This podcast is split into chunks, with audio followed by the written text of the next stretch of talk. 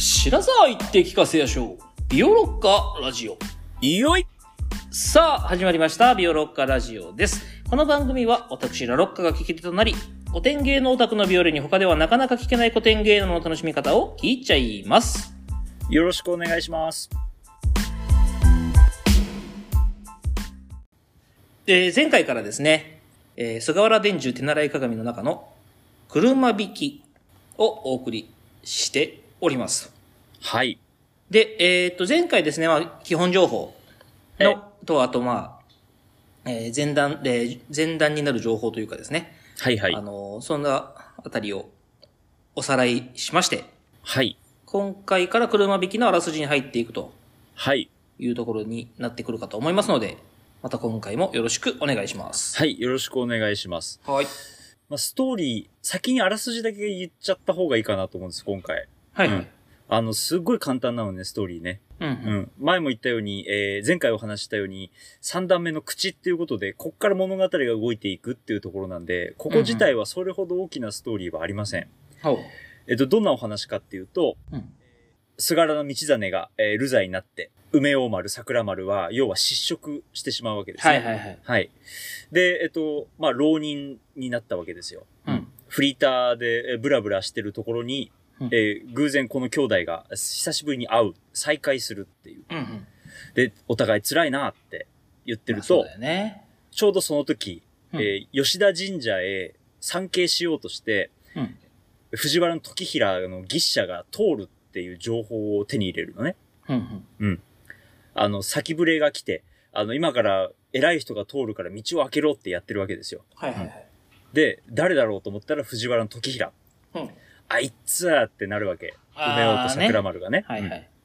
それで、ちょっと、行ってやろうぜって言って、うんえーその、牛車のところに、牛車が、えっ、と、とうとう通るところに乱入して、うん。その腹いせに、えーその牛車をボコボコに破壊してやろうとすると、うん。まあね、えっ、と、松尾丸は舎人として働いてるわけですよ。そうね時。平のところに。うんうん。で、おい、待て待て待てって言って止められるっていう。うん。そらそうする。うんうん。で、結局、んまあ、こう、揉み合いになるんだけど、うんえっと、牛車の、その、上の屋台部分を壊すんだよね、とうとう。はい梅尾と桜が。うんそしたら、そこから藤原時平が出てきて、うん。おおめえらか、みたいな。で、睨みつけると、うん梅尾丸と桜丸は、体がなんだか痺れて動けないっていう。おうあれ？睨み、防御力下がるんじゃなかったんだ。それポケモンね。あうん。あ睨みつけて動けなくなる。麻痺になっちゃう。なるほど。麻痺になっちゃうんだ。そう。で、松尾丸が、どうだ俺の親分はすげえだろって言って、うん。なんだあいつって、兄弟の中で、ちょっと亀裂が走るっていう。そういうお話です。そっか、きっかけだからそこで終わるのか。そうそうそうそう。なるほど、なるほど。で、それが次に引き継がれていって、桜丸の切腹につながっていってしまうっていうのが、えっ、と、三段目なんだけれども。はいはい。なんだいってなって終わるってことね。そうそう。うん。まあでもそんな難題なんじゃなくて、あいつ殺してやるみたいなぐらいまで行くっていう、ところなんだけど。はいはい。まあだから本当にあの、すごい簡単な場面です。はい。で、まああの、今日はその前の話とかのもうちょっと詳しいところとか、セリフとかを詳しく解説しながら、えー説明していきたいなと思うんですけれども、あの、そう。で、この場面は文楽としてはね、その続き、えっ、と、中とか、えー奥とか、霧につながっていくような、まあ大事な話、あの、うんうん。まあ発端っていうぐらいの位置づけだったのが、歌舞伎ではこれがもう、これぞ歌舞伎みたいな演出をたくさん盛り込んで、一つのもう、えっ、と、なんていうのかな、舞台にしちゃったわけね。う。ん。で、面白いのは、ここから歌舞伎版の演出がね、文楽に逆輸入されるんですよ。ほうん。それで、今僕たちが、えっと、国立劇場とか国立文楽劇場とかで見るようなやつは、その逆輸入された版の方なんですね。う。ああ、なるほど。うん。だから多分、えっと、今ご覧になったとしても、そう、あの、このね、8月31日から9月、あの、はいはい国立でやるんですけれども、ご覧になったとしても、それほど歌舞伎とのね、違いはね、感じないかもしれません。うーん、なるほどね。逆にそうね。。もうね、歌舞伎が強くなりすぎちゃったから、うん。うんうん。そう。だ元を読むと、あ、こんな違うんだってなるんで、ちょっとその話とかをしていきたいなと思います。はい。そうですね。えっと、まずね、舞台がね、最初が違うのね。うん。うん。梅王丸と桜丸が久しぶりに、えっと、再会するくだりなんだけど、えー、文楽版ではですね、あの、桜満開の、えっと、山々が見える、かき割りが舞台の後ろに、えっと、立ってます。こういうの、のどみとかって言ったりするんだけど、はい野原を遠く見るからね。ああ、のみとか言ったり。はいはいはい。そうそう、行ったりするんだけど、まあそういう舞台になってます。ところが、歌舞伎版では、この、えっと、吉田神社の、えっと、なんていうのかな、柿うん塀っていうのかな、うんはいはいはい。の、えっと、前で二人が会うっていう感じになってるのね。うんううんん。だから、どっちかっていうと、こう、後ろは、その全部、えっと、同じ模様というか、生垣じゃないな。なんていうの、えっと、塀がずらーっと並んでいるところの前で二人が会うっていう感じになってます。で、えっと、この二人が会うんだけど、えっと、二人ともね、深編み傘を被ってるから顔が見えないのね。はいはい。深編み傘って本当に深くて、えっとね、なんていうのかな、えっと、傘っていうと、ついなんか平べ、比較的平べったいものをイメージすると思うんだけど、うんうんあの、もう本当にね、えっと、なんて言ったらいいのかな、台形をひっくり返したような形してるのね。えっと、しうんひっくり返したっていうと、えっと、あ、違うな、台形だ、台形。台形でいいんだね。えっとうん。はい上のへ上辺が、えっと、短くて。上底ね。あ、そう、あ、そう、上底が上底、短くて。はい。はい。えー、家庭って言うんだっけ？家庭ですね。家庭が長い。うん。はい、で、深すぎて、そう、前見えないから、目のところにスリットが入ってるみたいな傘はないんですよ。はいはい。うん。まあ、あのね、侍とかは顔を普段見せる必要ないから、街中で。ああいうのを被ってる。まあ、この二人はトネリだけども、まあ、そんな格好をしてます。うんうんで、えっと、同時講師っていう柄のね、着物を着てて、二人ともね、お揃いなんだよね。うん。うんうんうん三つ子だからね、いつもね、同じ服着てる、着させられてるんですよ。うん。ああ、そう、うんんそれあ いや、まあなんか、えそれの名残で今も同じ格好してるっていう。おお当時は多分着物ってすごい高価なもんだから、そんなたくさん替えのもの持ってなかったと思うのもあるから、まあそういうことかなと思うんだけど、あのね、紫色のチェック柄ですね。うんうん。あああいうのチェックっていうのかな？まあ、そんな感じです。そう。で、その服装でわかるわけね、お互いがね。うんうんあの、顔は見えないから。はい。うん。お 面白いね。そう。で、桜丸が、梅王丸かって声をかける。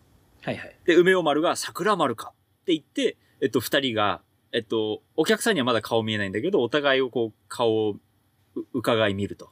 うん。歌舞伎版で言うとね、ここのセリフかっこいいんだけど、えー、桜丸が梅尾丸か。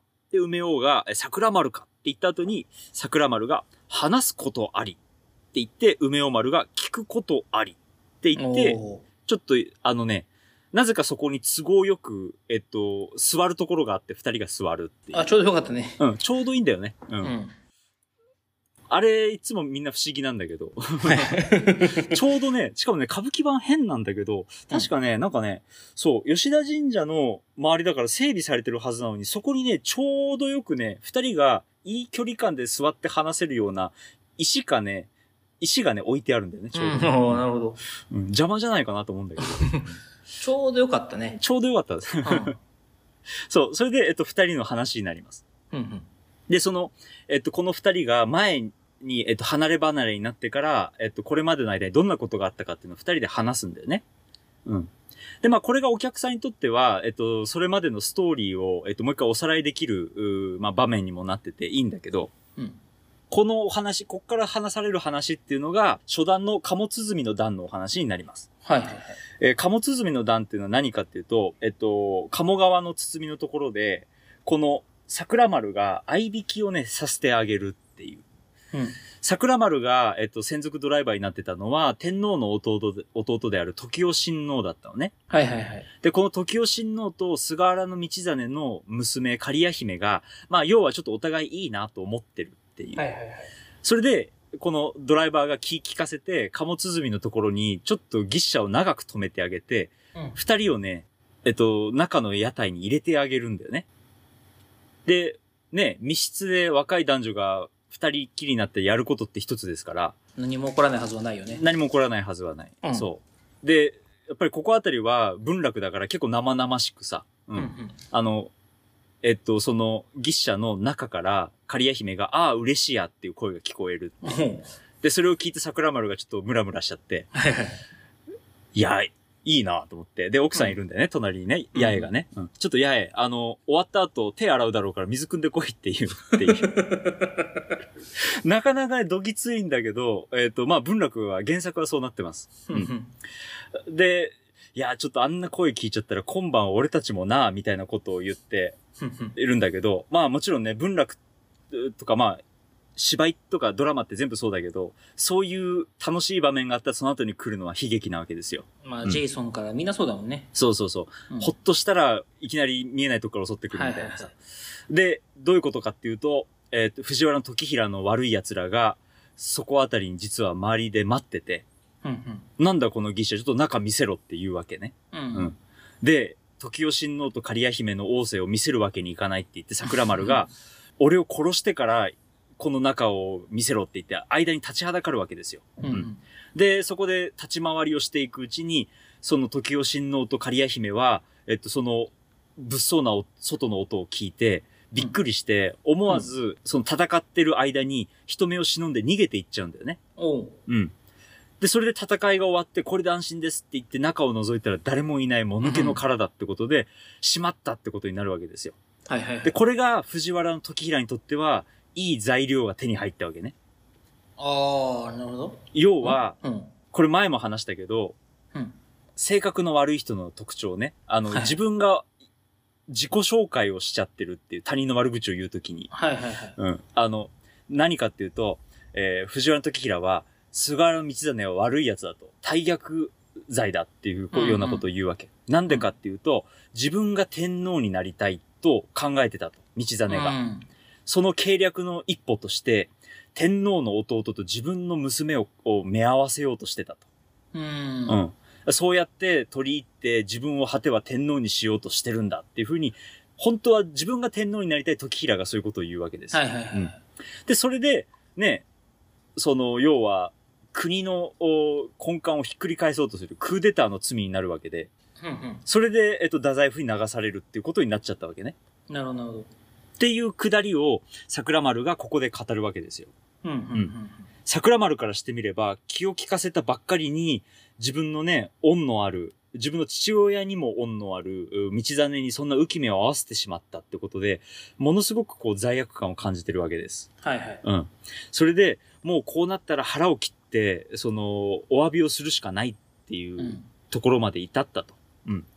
だけれども、えっと、実は、えっと、もう自分の親父さんが70歳になると。ね、当時としてはかなり長寿ですよ。うん、そうね。それで、まあ、そのお祝いが今度あるから、そこの時に居合わさないっていうのは、もっと失礼になると。ね。はいはい。親子の功も立たないし、うん。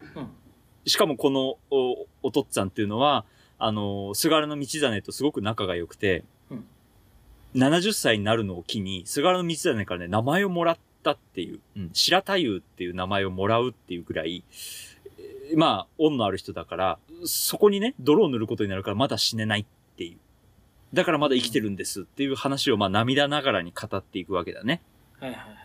で、梅尾丸も、えっ、と、まあ、それに、まあ、共感してですね。まあ、ここあたりがちょっと僕たちの死生観と随分違うところなんですけれども、うん、えっ、と、どういうセリフになるかっていうと、桜丸が、えっ、と、こういう風に言うわけね。皆この桜丸がなす技と思えば、胸も張り裂くごとく。今日や切腹、明日や命を捨ちようかと、思い詰めは詰めたれど、沙汰におわする一人の親父、今年七十の賀を祝い、兄弟三人、嫁三人、並べてみると東春より、喜び勇みおわするに、我一人かけるならば、不中の上に不幸の罪、せめてご祝儀祝うた上と、千なき命今日までも、流らえる面目なさ、ご水量あれ松王と、拳を握り歯を食いしめ、戦費を食いたるそのありさま、梅王も断りと、しばし言葉もなかりしが、王道理、王道理、我とても主君流罪に会いたもう上はうんぬんという感じで。うん。今読んだのは、えっと、人形浄瑠璃の方ですけど、はいはい。まあ大体歌舞伎も同じような感じです。うん。ね。あの、自分の弟が死ぬっていうことを、しょうがない、道理だっていうっていうのは、まあなかなかちょっとびっくりする考え方だけれども。うん。なるほどな。で、この梅大丸は梅大丸で、まあ大変なんですよね。うん。うんうんうん。あの、梅大丸は、それこそ、えー菅原道真の、えー、舎人ですから、はいはい。その人がいなくなっちゃった。で、浪人っていう辛いのもあるんだけど、それと同時に、御台所の行方が知れないっていうことになるわけね。うん。うんえっ、と、奥さうんん、菅原道真の奥さんが、えっと、今行方不明になっているっていう。はいはい。で、それを探し当てなきゃいけないし、自分のお衆である太宰府にいるえー道真公にも会いに行かなきゃいけない。会いたい。今自分はどこにいたらいいのかわからないっていう辛さもあるっていう話をして、まあ二人で、えーぜひもなき世のありさまじゃなって言って、こうお互い泣くっていうこ。とですね。なるほど、なるほど。あーそういうことね。で、そうしていると、えっ、と、金棒の音が聞こえます。はい。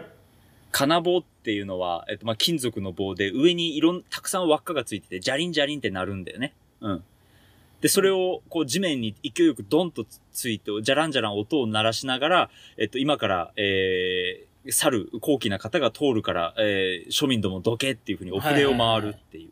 で、この金棒引きが、えーやってきて、片寄れ、片寄れっていうふうに言うわけね。ううんうん。その道の片っぽに、片方に、まあ、道のお端に寄れっていうことを言うわけです。はい。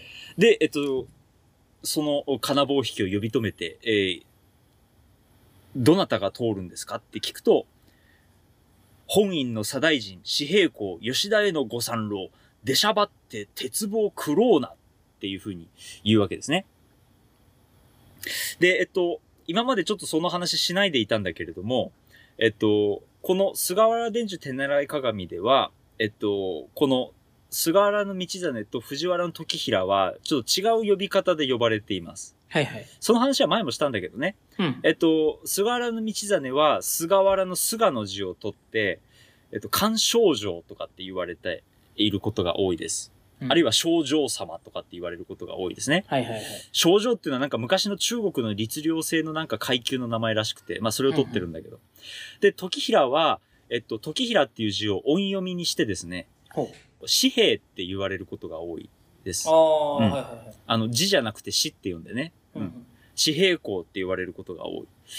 で、まあ、この紙幣公が、えっと、今、吉田神社に行くということで、それで、あ、あいつが通るぞっていう風になるわけね。なるほど。ここで深編み傘を取って、二人で、えっと、走って吉田神社の社頭へ行くっていうことになるんだけど、ここがね、歌舞伎がすごいんですよ。もう、徹底的に演出が入っていて、えー面白いんだけれども、まずね、金棒引きは、えっと、道家役っていう役でね、猿熊っていう熊をしてるんですね。はいはいはいはい。うん。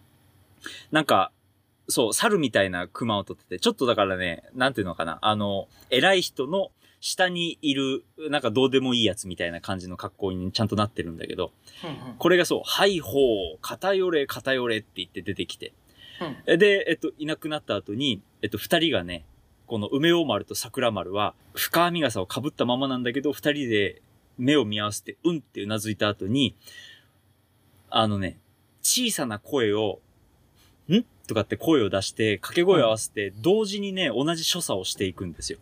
ほうほう。どういう所作をするかっていうとね、まず草履を脱ぐんだよね。うん。んって言った後に、えっと、右の足を出して、うん右のお草履から指を取って、まあ、鼻緒から指を抜いて、その上に、え指を抜いて、草履の上に足を乗せる。乗ってるだけね、要はね。はいはいはい。で、その後の次の呼吸で、その草履をね、勢いよく後ろに蹴り、蹴るんですよ。うん。うん。そうすると後ろに黒子がそれぞれ桜丸と梅尾丸の後ろで待ってて、その草履を回収するっていう。うん。で、今度左足で同じことをやって、脱いで足を乗せた後、後ろに蹴って、えっと、草履を履いてない状態に、裸足の状態になるっていう。うんうんうん。まあ、要はこっから戦うから、そういうなんかね、あの、サンダルだからペタペタするもん、履いてらんないわけですね。うん。そう。なんか江戸時代ってそうだったらしいね。なんかね。うん。うんうんあの、草履ってやっぱりペタペタするから、大事な時やっぱり脱いで走るっていう。あの、夏祭りもそうだったでしょ？あの、男子黒兵衛が、あの、走って迎えに行く時。はいはいはいはいはいはい。うん。あの、ね、脱いで、う帯に刺して走っていくっていう。はいはいはい。大事な時は素足だったっぽいですね。うん。なるほどね。そう。で、それで、次の呼吸で、ここでね、三味線が、えっと、少ない音を鳴らして、こう、なんていうのかな、伴奏みたいなことするんだけど、うんうん。それでとうとう深編み傘を取るっていうね。こここも、えっと、右の手、左の手をそれぞれ深編み傘の下の、顎の下の結んでるところに、こう、やる動作も同じでやって、えっと、脱いで傘を取るんだけど、こっからね、動作が大きく変わっていくんですね。で、なんで違うかっていうと、えっと、それぞれね、三つ子だけれども雰囲気が違うわけです。梅尾丸は完全に荒ごとの格好なのね。はいはいうんはい。あの、市川團十郎家が代々やってきたような、もうものすごい強い赤い筋の熊取りをしていて、うん。うん。で、カツラも車瓶っていうのかな？わかんないな。ペターって面で撫でつけるんじゃなくて、うん。あの、ドレッドヘアみたいに、こう、円柱状にしたものを後ろに撫でつけるみたいな。ああ、はいはいはい。で、しかも、刀もね、3本刺してます、この時。う。うんん。普通2本なんだよね。うん。3本。しかも、ものすごく反りの入った長い、えー刀をしていて、うんあのね、写真があるからちょっと見てほしいんだけど、えっとね、白地に、えー赤い熊取りで、しかも手も足も熊取りがしてあるっていう。はいはいはい。うん。まあ、これはあの、えっと、装着するタイプなんだけど、化粧すると、あの、全部ついちゃうから、じ地面とか。あ、そっかそっか。これはタイツみたいに履いてるんだけど、はいはいはい。で、刀も3本ついてるでしょ？緑色の。で、ものすっごい長い刀ね。塚の部分とかだけでも多分80センチぐらいあるよね、これね。うん握る部分だけでね。あのうん大立ちのところがね。で、緑色の房も長いのがダランってついてて。まあ、こういう荒ごとの格好になってます。で、えっと、一方桜丸っていうのは、うんえっと、和ごとなんだよね。和ごとっていうのは、髪型とかで、それこそ、うんずいぶん昔ですけど、メイドの飛脚とかでやった中兵衛とかみたいな、はいああい。うなよっとした男の子、二枚目の男の子っていう感じです。だから、熊取りも、むきみって言って、目の、目尻のところに赤く、太く、垂直にするぐらいで、梅大丸みたいにこう赤い線がこう、頬とか血管のところにバーって書いてあるような化粧ではない。はいはいはい。で、えっと、下の部分もね、あの、赤いえ桃引きを履いていて、赤ってやっぱり若さとか、なんていうのかな、娘みたいな印象を与えるので、そういう柔らかさが出てます。うんだからさっきまでは動作は大体一緒なんだけど、やっぱりそのね、動かし方が違うんだよね。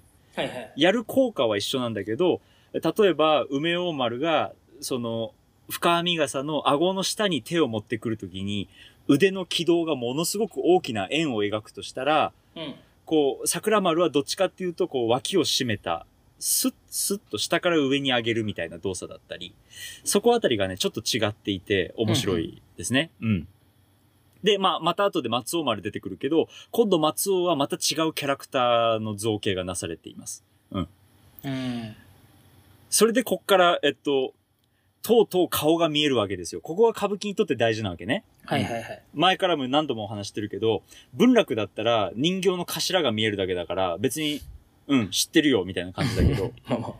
歌舞伎だったらほら、それこそその役者が出てくるわけですね。うん。うん。らここまでさ、まあ大体、賞味7、8分 ?10 分弱ぐらいあるんだけど、この場面までで。うん。10分間顔が見えないわけね。声だけ聞こえる。セリフだけ聞いてるっていう状態で、お客さんのこの期待感がさ、どんどんじらされて溜まっていくわけですよ。はいはい。ここでではとうとう顔が見えて、しかもここで、付けが入った見えが出るわけね。うん。うん。ばったりと入って、で、三味線もこう、勢いよく、えっと、音を足していくと、ここでノリ字って言って、ノリ、あの、音楽に合わせてセリフを言っていくっていうことで、はいはい。もう目にも耳にも鮮やかになっていくっていう感じだね。うん。うん。で、歌舞伎の方ではどういうことを言うかっていうと、ばったりとなって、梅尾丸が、なんと聞いたか桜丸、時代の君、干渉上、浮目合わせし紙幣の音ど、存分異様じゃ、安明かって言うんでね。はいはいはい。うん。あのーそう。これ全然京都のお話なんだけど、当たり前だけどね。うん。うん。なんだけど、もう江戸弁になってます、ここ。うん、そうね。あの、えーっとね、文楽の方ではどういうセリフになってるかって大体一緒なんだけど、最後はちょっと違うのね。存分、異王者あるまいかっていう風になるんだけど、ここではもう、えっと、歌舞伎のその荒ごとの文法でやってるから、はいはい。えっと、音便化して、アンメーカーになってるっていう。なるほど、なるほど。うん。で、桜丸はそれに対して、もちろんこっちも乗って言うんだけど、やっぱり和ごとの言い方なんだよね。うん。うんうん。なるほど、なるほど。良いところで出くわした。そんなら梅を、桜丸、さあ、来い来い来いっていう、っていうのが、こう、歌舞伎のやり方に。なってます。ここが、えっと、ね、それでさあ、来い来い来いって言って、この格好で走っていって、えー、梅大丸は、この花道を六方を踏んで履けるっていう。あの、ケンケンパのパがないやつみたいな感じね。うんうんうん。片足で2回ジャンプして、次の別の方の足にチェンジして2回ジャンプしてっていうことをやっていくっていう。はいはいはい。だからすごく勢いよく見えるし、その後ろを桜丸は和ごとのようにして、えっと、六方を踏まずに、ささささささささって早く走って消えていくっていう。ここが、だから花道があって、役者がいて、要は重力を感じている人間の体がある芸能がやるやり方なんだよね。はいはいはいはい。ここが文楽だとどういう風になるかっていうと言葉で説明するわけですよ。ああ、まあね、そうしかないもんね。そうそう、そうしかない。うん。どういう言葉になるかっていうと、えーっと、存分言おうじゃあるまいか。なるほどなるほど、良いところで出くわしたと。兄弟道の左右に分かれ、尻ひっからげ身構えし、今や来たると待ち至るっていう風にうんうんなってます。うん。だからね、そうなんだよね。えっと、文楽版だと走っていかないんだよね。はいはいはい尻を引っからげて、要は動きやすい格好になって、えっと、待機する、待ち伏せするっていう感じになるんだけど、歌舞伎だとやっぱりそこがダサいから、っていうか花道使いたいから、まあまあそうだうんっね。ていう風になるっていうことですね。あはい。で、えっと、この後、舞台が変わります。とうとうはい牛車のある舞台に変わって、まあ、松王も登場するっていう。まあ、ここあたりも、もう本当に、えっと、面白い演出がたくさんあるので、うんえっと、次回ご紹介したいと思います。ああ、なるほどなるほど。はい。はい。えっ、と、そうですね。じゃあ、えー、次回もあらすじの続きっていう感じですかね。そうですね。まあ、あらすじは今日、さっき全部ご紹ま介したんで。あ、そうええあらすじはもう終わったのそうそう。なんなら3段目全部お話しちゃったんで。はいはい。えーはい。あの、舞台じゃどんなことが見えるかっていう、そういうすねまあ、楽しみ方をいろいろ、えーご紹介できたらなというふうにう思います。ん。はい。OK です。では、今日はそろそろお時間でございます。はい。はい。ビオロッカラジオはツイッターもございます。今回の話の追加情報などもつぶやいていきますので、ぜひビオロッカラジオで検索をしてみてください。はいまた、ペイング質問箱もございます。番組を聞いてのご質問、ご感想をお寄せください。それでは、また次回。さようなら。さようなら。